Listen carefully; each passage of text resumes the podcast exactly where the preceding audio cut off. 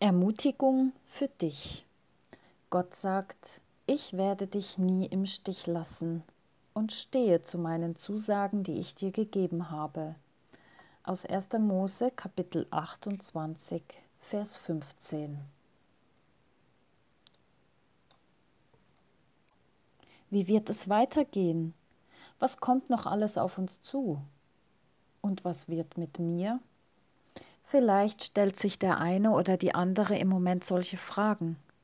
Und es gibt gute Gründe, diese Fragen zu stellen. Aber was ist mit der Antwort? Woher sollen wir wissen, wie es weitergeht? Wer kann uns da eine zuverlässige Antwort geben? Was die Corona-Krise betrifft, so kursieren unterschiedliche Prognosen, Empfehlungen, Maßnahmen, Unsicherheiten. Antworten gibt es noch oder noch nicht wirklich. Und zugleich haben wir unsere persönlichen Pläne, Wünsche, Hoffnungen. Wie sollen wir damit umgehen? Bei Fragen in Bezug auf unsere Zukunft ist es, wie wenn wir in die Ferne schauen. Wir können vielleicht bis zum Horizont sehen, aber nicht weiter. Die Sicht hört irgendwann auf egal wie sehr wir uns anstrengen. Selbst der Blick durch einen Feldstecher bleibt begrenzt. Wie sind Menschen in der Bibel mit ihren Fragen und Zukunftsängsten umgegangen?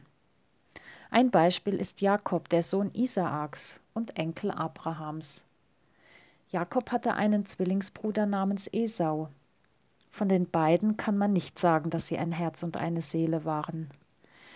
Jakob war sehr mit seiner Mutter verbunden und befolgte ihre Ratschläge.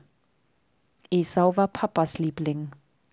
Und so kam es, dass Mutter und Vater ihre Vorstellungen von der Zukunft umsetzen wollten, vor allem was den Segen und das Erbe für den jeweiligen Lieblingssohn betraf. Die Situation eskalierte und Jakob floh schließlich, einmal mehr auf Anraten von Mama, vor seinem Bruder der ihn töten wollte. Doch auf der Flucht erlebt Jakob einen Perspektivenwechsel.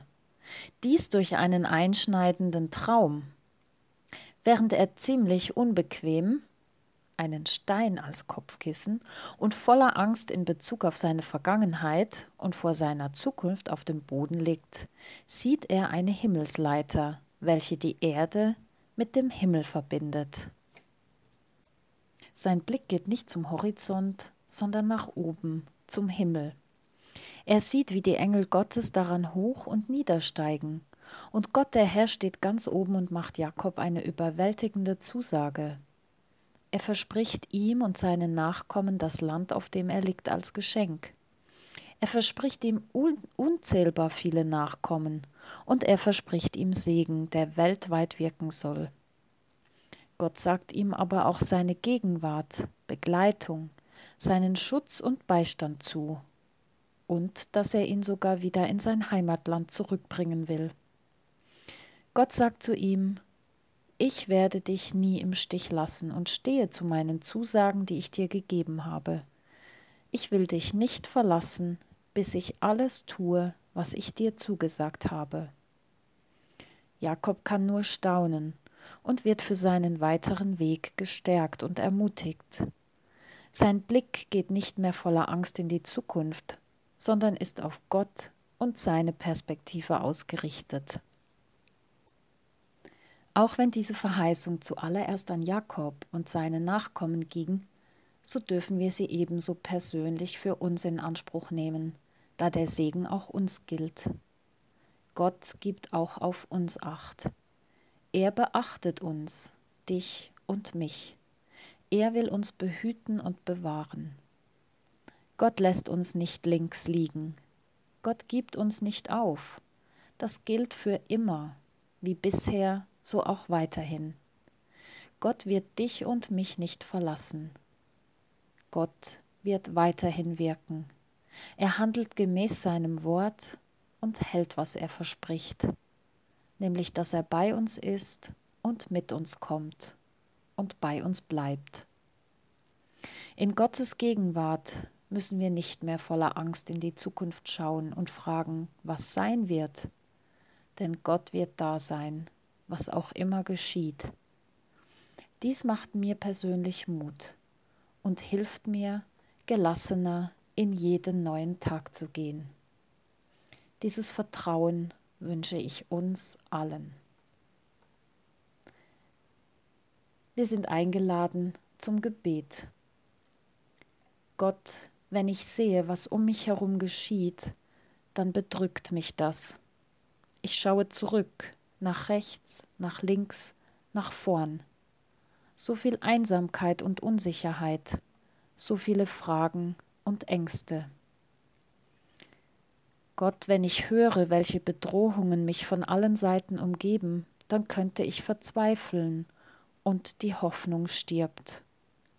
Und wenn ich wissen will, wie es weitergehen soll, dann kann mir niemand eine zuverlässige Antwort darauf geben, weil letztendlich kein Mensch die Antwort kennt. All das, es bringt mir nichts, raubt mir nur Kraft, nimmt mir den Schlaf, lässt meine Gedanken kreisen. Gott, das ist meine Sehnsucht, jemanden bei mir zu haben, der auf mich acht gibt und der mich sieht, der mich mit seinen Augen leitet und begleitet, der mit mir kommt und der mir bleibt. Jemanden in mir zu tragen, der nicht nur leere Worte macht, sondern dessen Wort gilt und der sein Wort hält. Mein Herz weiß, dieser jemand bist du denn kein Mensch kann mir vollumfänglich geben, wonach mein Innerstes sich sehnt. Gott, sprich nur ein Wort, so wird meine Seele gesund.